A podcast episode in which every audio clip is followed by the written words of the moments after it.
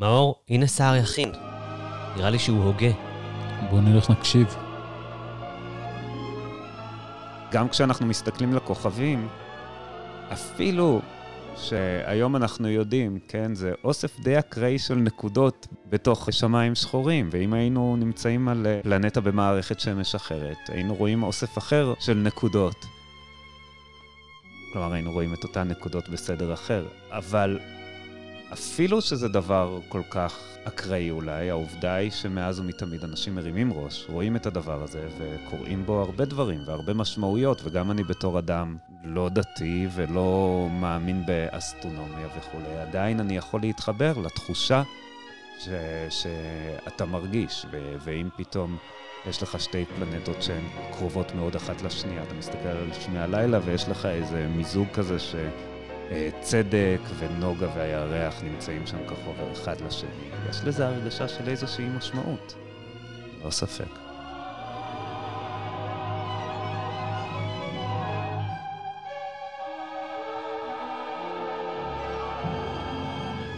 שלום וברוכים השבים להסכת שומעים כוכבים. אני מאור בקל ואיתי כאן... עוזי רביב, וואו. וואו. היום אנחנו הולכים לדבר על סיפורים ומיתולוגיות של עמים שונים והרבה מהתרבות היהודית. טוב, לפני שנתחיל, מאור היה רוצה להגיד לכם שאירוע הפרסאידים וההסכת הזה הופקו על ידי המועצה המקומית מצפה רמון וסוכנות החלל הישראלית בתמיכת משרד התיירות ובשיתוף רדיו BGU, אוניברסיטת בן גוריון בנגב. בנגב. פרטים נוספים תוכלו למצוא באתר האינטרנט של סוכנות החלל הישראלית ובאתר האינטרנט דף הפייסבוק והאינסטגרם של תיירות הר הנגב, שם תוכלו למצוא גם... תרשימו מפות כוכבים שיעזרו לכם להבין על מה אנחנו מדברים היום. כל ילד שרואה את שמי הלילה לראשונה באמצע המדבר מתחיל לשאול שאלות ולספר סיפורים. אתה יודע, מאור? פעם שמעתי סיפור אינדיאני ששמי הלילה הם שמיכה שמכסה את העולם בלילות, והכוכבים והירח הם חורים קטנים בשמיכה שעשו אותם הציפורים כדי שנוכל לראות בלילה. הסיפורים שלנו על השמיים מתחילים הרבה לפני שידענו לכתוב. אז מה האדם הקדמון רואה בשמיים ומה הוא מבין מזה? אין לנו תיעוד מילולי, אבל יש לנו המון ממצאים אחרים. למשל, ציורי סלע. ויש לנו את הדוקטורנט ליאור שווימר מאוניברסיטת בן גוריון, שחוקר את הציורים. אני ליאור שווימר מרשות הטבע והגנים, דוקטורנט באוניברסיטת בן גוריון במחלקה לארכיאולוגיה, ומתעסק באומנות סלע, בעיקר בהיבט המרחבי שלה. אומנות סלע זה למעשה הגרפיטי של העולם הקדום, זה ההגיגים של אותם אנשים הפשוטים שהיו נמצאים בשטח. זה יכול להיות סוחרים, לוחמים, רועי צאן, אנשים שבורחים למדבר, גם אנשים דתיים, עולי רגל. זאת לא אומנות ממוסדת של מקדש במסופוטמיה או בפרו. בוזי, הבנת אז למה הוא אוהב ציורי סלע בנגב? מילא אוהב, אבל למה לעשות על זה דוקטורט? המחקר הבלשי, הניסיון להתחקות אחרי אורח המחשבה של בן אדם שחי לפני 4,000 שנה.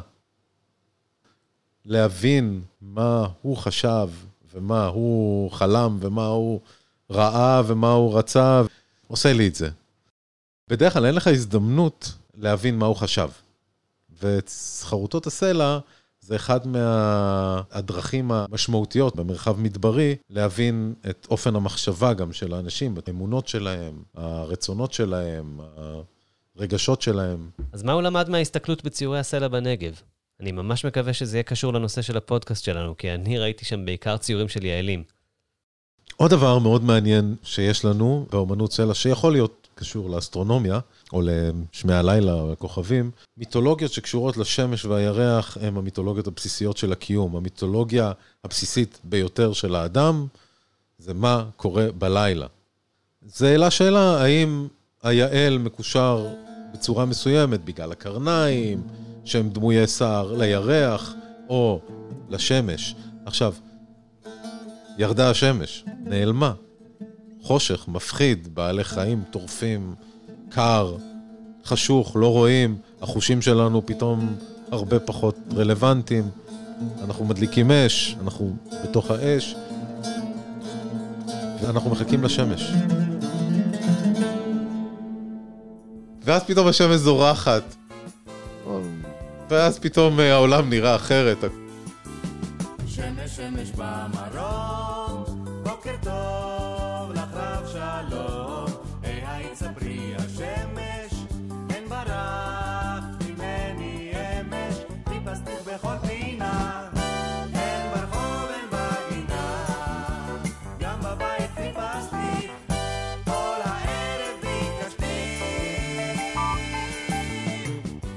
יש משהו בזריחה שהשמש חוזרת, שממלא אותנו באושר, בלי לדעת למה, משהו הזה הרבה יותר עתיק מהיום. כי היום אנחנו יכולים לראות נטפליקס כל הלילה, ולסגור את הנטפליקס, לקחת נס קפה ולראות את הזריחה.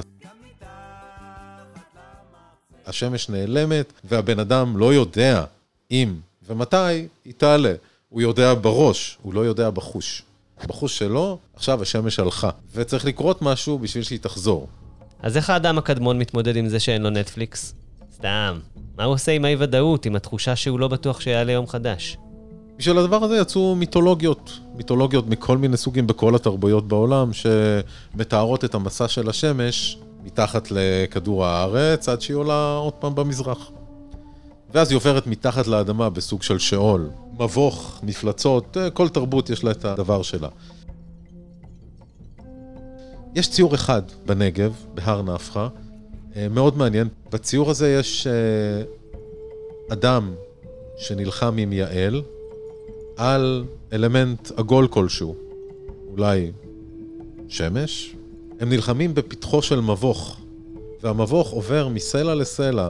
ואז, על הסלע, בו המבוך נגמר, רואים יעל עם שלושה כוכבים יוצא מן המבוך. יש לנו רק פאנל אחד כזה בנגב, אם ניקח אותו כמשמעו, אז אולי אנחנו מדברים על אה, המיתולוגיה הקלאסית של מה קורה לשמש, היא עוברת במבוך הזה מתחת לכדור הארץ, עד שהיא יוצאת במזרח בזריחה. וזה יכול להיות דבר מדהים, הצצה מדהימה, באמת נדירה, לתוך עולם פנימי, עולם מושגים פנימי, עולם רוחני. עולם של שוכן מדבר, כי זה במדבר, זה לא על דרך עתיקה, זה על הר גבוה. מישהו עלה לשם ועשה את זה שם, מתוך איזה, כנראה, הבעה של אמ, אולי רצון לגרום לזה לקרות, אולי סגידה, אולי... בוא נגיד שאם אני הייתי צריך לגרום לשמש ששוקעת לי, פתאום נעלמת לי במערב, לצוץ שוב בבוקר במזרח, אולי באמת גם אני הייתי עושה חרוטת כזאת, שלמעשה מראה לשמש מה צריך לעשות, מכוונת את השמש בדרך הנכונה, בין כל המפלצות והמבוכים וזה, כדי לצאת שוב בין קרני היעל בבוקר חדש.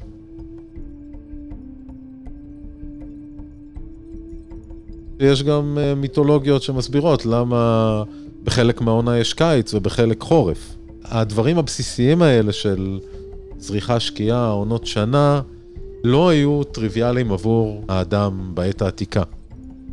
הייתה להם משמעות דתית. אם אני מסתכל על ציור סלע קלאסי של כלב או טורף כלבי שהולך אחרי צייד חמוש בקשת או בפגיון, ומולם נמצא יעל.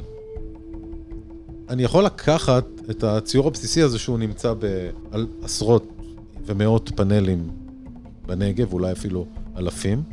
זה ציור מאוד בסיסי באמנות של השן הנגב, ולהגיד, אוקיי, זה, זה סצנת ציד. יש לי כלב, יש לי צייד, יש לי יעל. מה עוד פעם ציורי סלע? מה? איך היעל והכלב והצייד של האדמה קשורים לכוכבים בשמיים? אה, ליאור, תתמקד, בכל זאת מדובר בפודקאסט על שמי הלילה. אם אנחנו מסתכלים על שמי הלילה, בחורף, האלמנט הבולט ביותר שלנו זה הכלב עם סיריוס, שהולך אחרי אוריין, הצייד, שנמצאים או נלחמים אה, עם השור. אלה הקונסטלציות שקיימות לנו כבר לפחות מהתקופה ההלניסטית וכנראה יותר קדומות. זה הדבר הנפוץ, זאת אומרת, זו הטלוויזיה של שמי החורף. זה מה שרואים בערב של שמי החורף, באביב, ויש לנו סוג של מקבילה באומנות הסלע, אחד מקומפוזיציית החרוטות הנפוצה ביותר בכל המרחב, אני, אני מדבר על המרחב ממונגוליה ועד צפון אפריקה. בכל האזורים הפריפריאליים המדבריים, וגם בנגב באופן מאוד דומיננטי, זה הכלב או הטורף הכלבי שהולך אחרי הצייד, הלוחם, שנלחם ביעל. שהיעל לא היה הציד המועדף על אותם אנשים. זאת אומרת, היעל לא היה מרכיב מרכזי במזון, אבל עדיין אפשר להגיד שזה היה כבוד לצוד אותו, אבל עוד פעם, הם מופיעים אותה קונסטלציה של כלב, צייד ויעל, מופיעים בכל כך הרבה מקומות. אני יכול לעשות השוואה בין שני המישורים האלה, מישור אומנות הסלע של הסצנה הזאת ומישור השמיים החורפיים.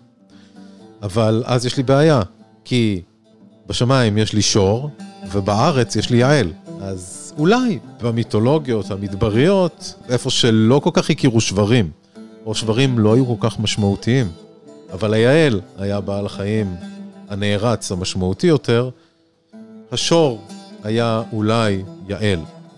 אז הייתה התאמה של הסיפור למרחב המדברי.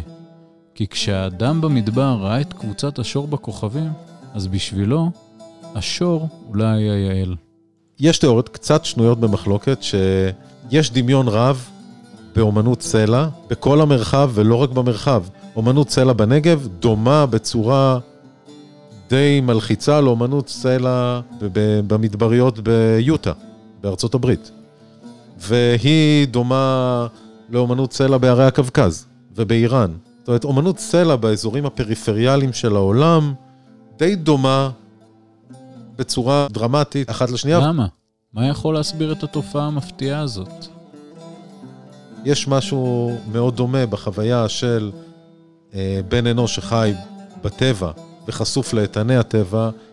זה לא כל כך משנה אם הוא, עוד פעם, אם הוא במדבר בנגב, ב- במדבר האיראני או במדבר האמריקאי, אה, בדרום אה, מערב ארצות הברית.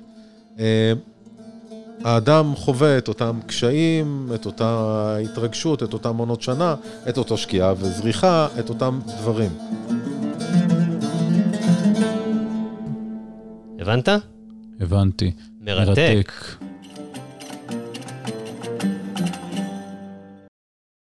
אתה שומע, בוזי?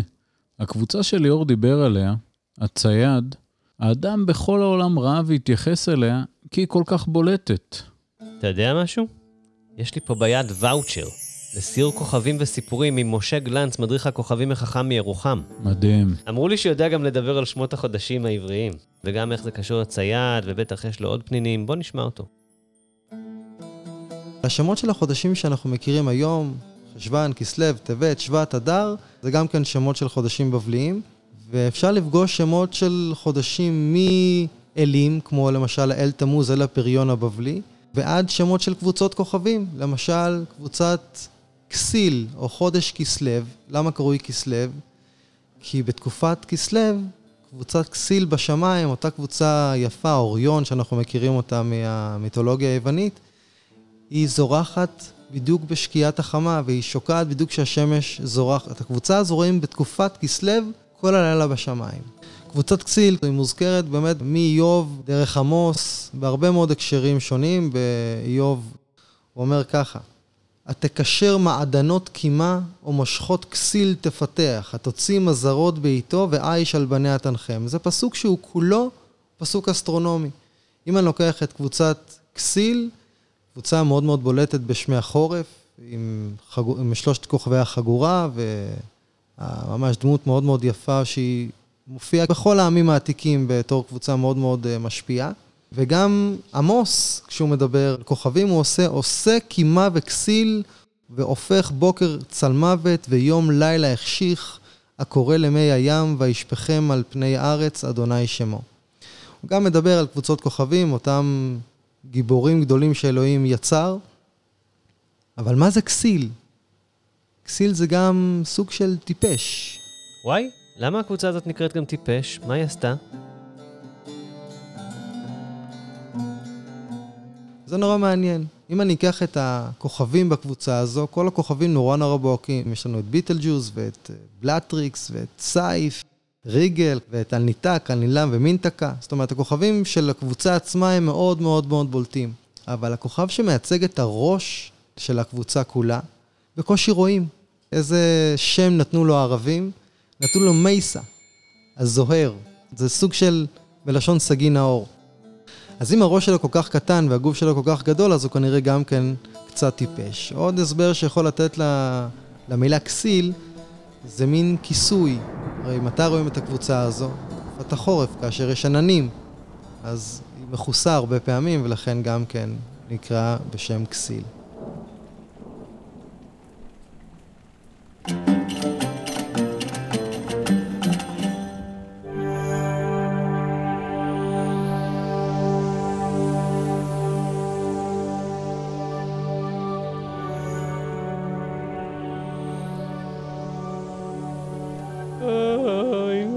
אני כל כך עצוב. בוזי, מה קרה? נשפך שם חלב בשמיים. טוב, בואו נשמע קצת על אה, שביל החלב. יש מי שאומר שזה חלב, יש מי שאומר שלא. משה, מה אתה אומר על שביל החלב? כמעט כל העמים קשרו את שביל החלב לאיזו דרך שמימית, או נהר, או נחש, או הרבה מאוד דברים הם ראו שם. כמובן, הם ראו את זה בתור עוד איזה קבוצה בשמיים, זה לא היה עבורם משהו שונה. כל אחד קרא לו משהו אחר, הערבים כינו אותו נתיב הבשלת הפירות, בנים שביל החלב, אבל הם לא באמת ידעו מה, מה זה הדבר הזה. גם האינדיאנים של צפון אמריקה, גם הם ראו שם משהו שקשור טיפה למציאות, זה מין אבק של כוכבים. אבל אפשר לומר, הכינוי העתיק ביותר של שביל החלב עם הקשר מדעי, נראה לי שהוא מתכוון לנביא דניאל, אח שלי. מה? איך אתה יודע? כבר שמעתי את הפרק. כל תיאורי הגמרא על הנהר השמימי שנמצא בשמיים, קראו לו נהר דינור, נהר של אש שחוצה את השמיים. בליבת שביל החלב, אותה ליבה יפה שרואים אותה בתקופת הקיץ בשמיים בכיוון דרום, היא עוברת ככה בין קבוצת העקרב לבין קבוצת קשת. קבוצת הכוכבים הקרב נמצאת בשמיים עם העוקץ, הכוכב שאולה נמצא ממש על רקע שביל החלב. שמע משהו, בוזי. עקיצת ההרס של העקרבים מסוכנת פחות מהקשת נחש ארסי. רגע, איפה טובל עוקצו של הקרב? הוא טובל בנהר דינות, הוא טובל בשביל החלב, ואז אומרים חכמי הגמרא, אלמלא היה עוקצו של מזל הקרב נתון ומונח בנהר דינור, הרי כל מי שהיה עוקץ אותו הקרב לא היה חי. זאת אומרת, משום שהעקרבים שמייצגים את העוקץ בקבוצת הקרב בשמיים נראים על רקע שביל החלב, אז העוקץ של העקרבים הופך לחלבי יותר, למסוכן פחות. רגע, מה סיפרו היוונים?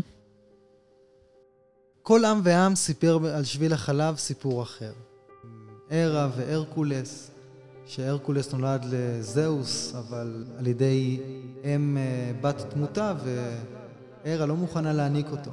אז מה שקורה זה שזהוס שולח את אה, הרקולס יחד עם שליח חיילים, עם הרמס, הוא שולח אותו אליה באמצע הלילה, ואז מניח אותו עליה, והיא מניקה אותו בלי שהיא שמה לב. באיזשהו שלב, כשהיא מגלה את התרמית, היא שולפת אותו מעליה, והחלב שממשיך לשפוע יוצר את שביל החלב בשמיים. והמילה גלקס, בעצם המילה היוונית לחלב, סיפור המיתולוגיה היווני העניק את השם לכל הגלקסיות ביקום, וגם את שביל החלב, שביל גלקס. אה, אז זה המקור למילה גלקסיה.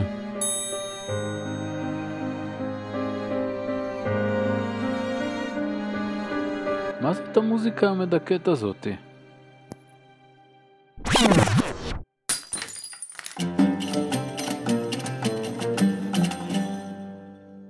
משה, אחת מהקבוצות כוכבים החשובות שלנו זאת העגלה הגדולה. למה קוראים לה גם דובה? יש לה עוד שמות? איוב אה, בספרו הוא כותב, התוציא מזרות בעיתו ועיש על בניה תנחם, ובמקום אחר הוא אומר, כי מחדר תבוא סופה וממזרים קרה. זאת אומרת, אם אני לוקח רגע את ההסבר של הפסוק השני, אני מבין שמחדרי תימן, חדרים זה חדרי תימן, זה קבוצות דרומיות, משם מגיעות הסופות הטרופיות, וממזרים, מכיוון הכפות, אה, מגיעה הקרה, רוח הקרה מגיעה משם.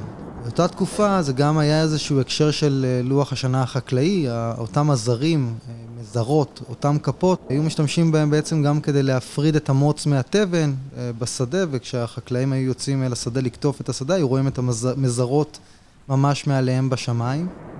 לאחר מכן היא כונתה עגלה, ובגמרא היא מופיעה בתלמוד הבבלי, לעולם עגלה בצפון ועקרב בדרום, וכל היישוב כולו אינו אלא בין עגלה לעקרב, זאת אומרת המושבה, איפה שבני אדם גרים, זה יהיה בין צפון, בין מזרים, בין העגלה ובין העקרב שנמצא מדרום. אה, ורק לאחר מכן היא קיבלה גם את השם דובה, כי כנראה פשוט שמו לב שיש דובים, דובי קוטב בצפון כדור הארץ, ואם יש דובי קוטב בצפון, אז גם צריכה להיות קבוצת כוכבים, אולי יותר, שמסבירות לנו למה יש לנו דובים דווקא בצפון, ואז גם הוסיפו לה עוד כמה כוכבים והפכו את השם שלה גם כן אה, לדובה. הכוכבים האלה מאוד בולטים, משה. יש מקומות בעולם שראו בהם דברים אחרים? האינדיאנים בצפון אמריקה. אוקיי. הם גם כן רואים באותה, באותם כוכבים, הם רואים דובה, נגיד ברביעייה, יש לנו את הידית ואת הרביעייה של הכוכבים, הרביעייה הייתה הדובה, ושלושת הכוכבים שנמצאים, אה, היצול בעצם, אלו היו הציידים שרודפים אחרי הדובה, ובתקופת אוקטובר, כאשר הדובה יורדת ככה אל מתחת לאופק, אז היא בעצם ניצודה על ידי הציידים, ואז הדם שלה צובע את עלי השלכת באדום.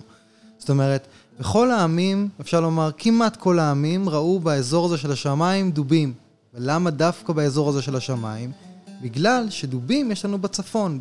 בגלל שהשמיים הם תמיד היו שיקוף של מה שקורה פה על הארץ. אם יש לנו תקופת החורף, אז יש לנו קבוצות כוכבים שהשמש שואה בתוכם. כמו דלי, כמו גדי שהוא גדי מים, חציו דג אה, וחציו גדי, וגם יש לנו את הדגים, איפה הדגים שוחים, בתוך מים, ובכלל זה האזור של האוקיינוס השמימי, אז זה תקופת החורף, יש דובים בצפון, אז גם יש לנו בשמיים, באזור הצפון, דובים. זאת אומרת, השמיים היו תמיד שיקוף של כל מה שקורה כן. פה. האדם ניסה להסביר את כל התופעות שקורות פה על כדור הארץ בעזרת הכוכבים שנמצאים למעלה והמיקומים שלהם והזמנים שבהם הם מופיעים.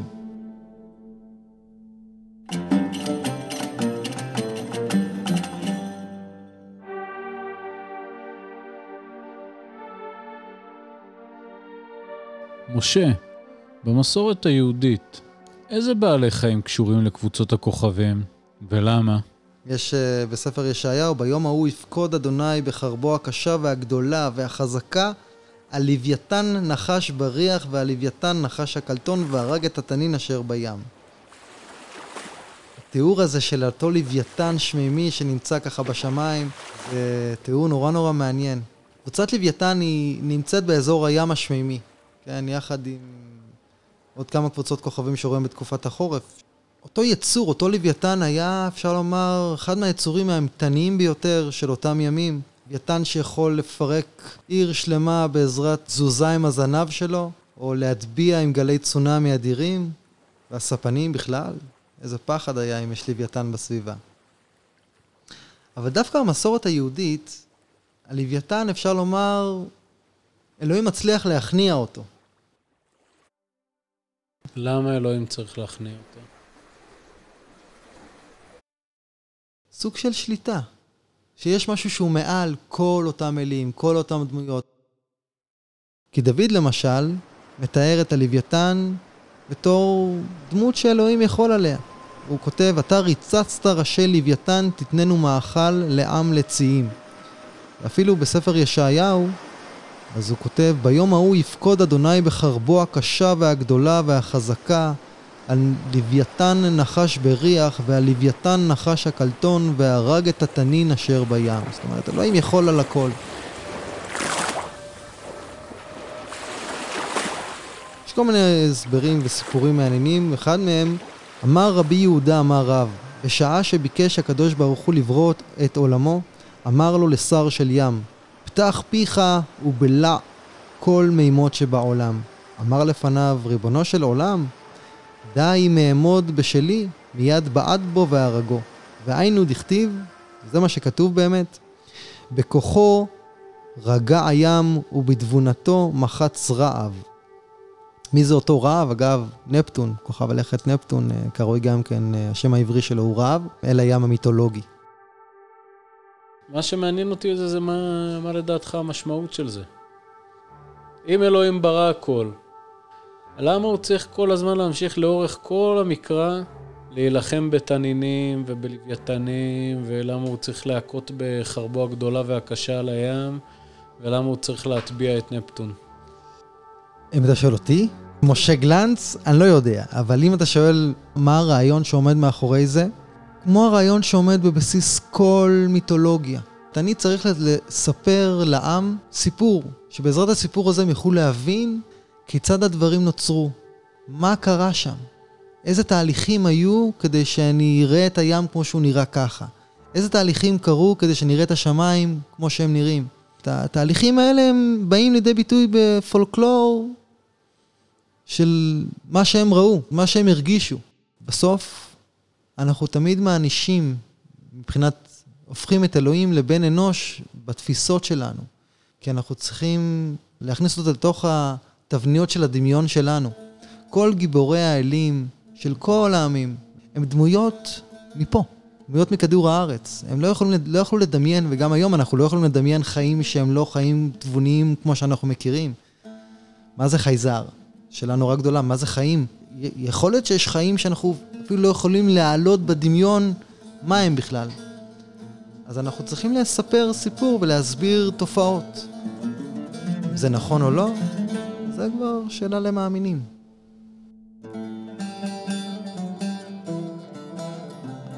נשאלת השאלה, האם סיימנו את עניין האגדות בחיינו המודרניים והמשוכללים, בהם כבר ידוע הכל, וידוע שאין פיות ומכשפות ושדים ומלאכים וכל הדברים האלה? כי אם כן, אז למה דווקא כל כך הרבה סיפורים מצליחים קורים מחוץ לכדור הארץ, בעולם הזה ההוא, החיצוני? אני חושב שזה קורה כי בחלל עדיין הכל אפשרי. יש עולמות עם כללים חדשים לגמרי, שלא קשורים למה שקורה כאן בכדור הארץ, וזה פותח לנו את הדמיון, וזה מעיף אותנו, ואנחנו יכולים לשים בזה כל מה שאנחנו רוצים. בפרק הזה עלו הרבה מחשבות והרבה תובנות. אני חושב שאני רוצה לתת לשר יכין, המשורר הנפלא, לסכם לנו את הפרק. אנשים תמיד נמשכו לכוכבים, אבל... uh, כלומר, בשלב הראשון בהיסטוריה כמיתולוגיה. אבל במאה ה-20 הכוכבים הפכו להיות דבר גם נגיש פתאום. הגיע האדם לירח, ואז ה... אמ, המיתולוגיות האלו הופכות להיות מיתולוגיות מסוג אחר, של האסטרונאוט, של מי שבאמת מגיע לשם. ו... ועובדה שמרוץ החלל הצליח להיות בעצם אחד מהדברים ה... מהמאבקים המרכזיים בין שתי האימפריות הגדולות של המאה ה-20, של המחצית השנייה של המאה ה-20. ואז הגיבורי תרבות שלהם, כמו גגארין או ניל אמסטרונג, הם בעצם הגיבור המיתולוגי החדש. וזה כבר לא גיבור שבא מהכוכבים, או שמוצא את מקומו בכוכבים אחרי איזה הרפתקה, כמו גילגמש או דמויות אחרות מהעבר.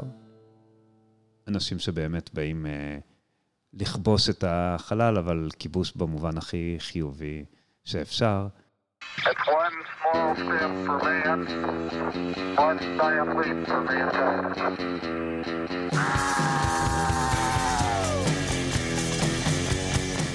אני רוצה לומר תודה רבה לאורחים שלנו, לליאור שווימר מאוניברסיטת בן גוריון, למשה גלנץ, מדריך הכוכבים החכם מירוחם, ולמשורר הנהדר שר יכין. בואו נגיד גם שאירוע הפרסאידים וההסכת הזה הופקו על ידי המועצה המקומית מצפה רמון וסוכנות החלל הישראלית, בתמיכת משרד התיירות ובשיתוף רדיו BGU אוניברסיטת בן גוריון בנגב. פרטים נוספים תוכלו למצוא באתר האינטרנט של סוכנות החלל הישראלית ובאתר האינטרנט, בדף הפייסבוק ובאינסטגרם של תיירות הר הנגב. אולי נגיד גם תודות וקרדיטים? בסדר. הפקה, עריכה והגשה, מאור בקל ובוזי רביב. תודה רבה לסטודנטים של רדיו BGU, לגד תידר על המוזיקה המקורית ולניצן רום על המאסטרינג. תודה רבה לבוזי רביב. תודה רבה למאזינים, תודה למאור, תודה למצפה רמון, תודה לכל המעורבים בדבר. יאללה, שיהיה לילה טוב. אני הולך לחלום על דובות.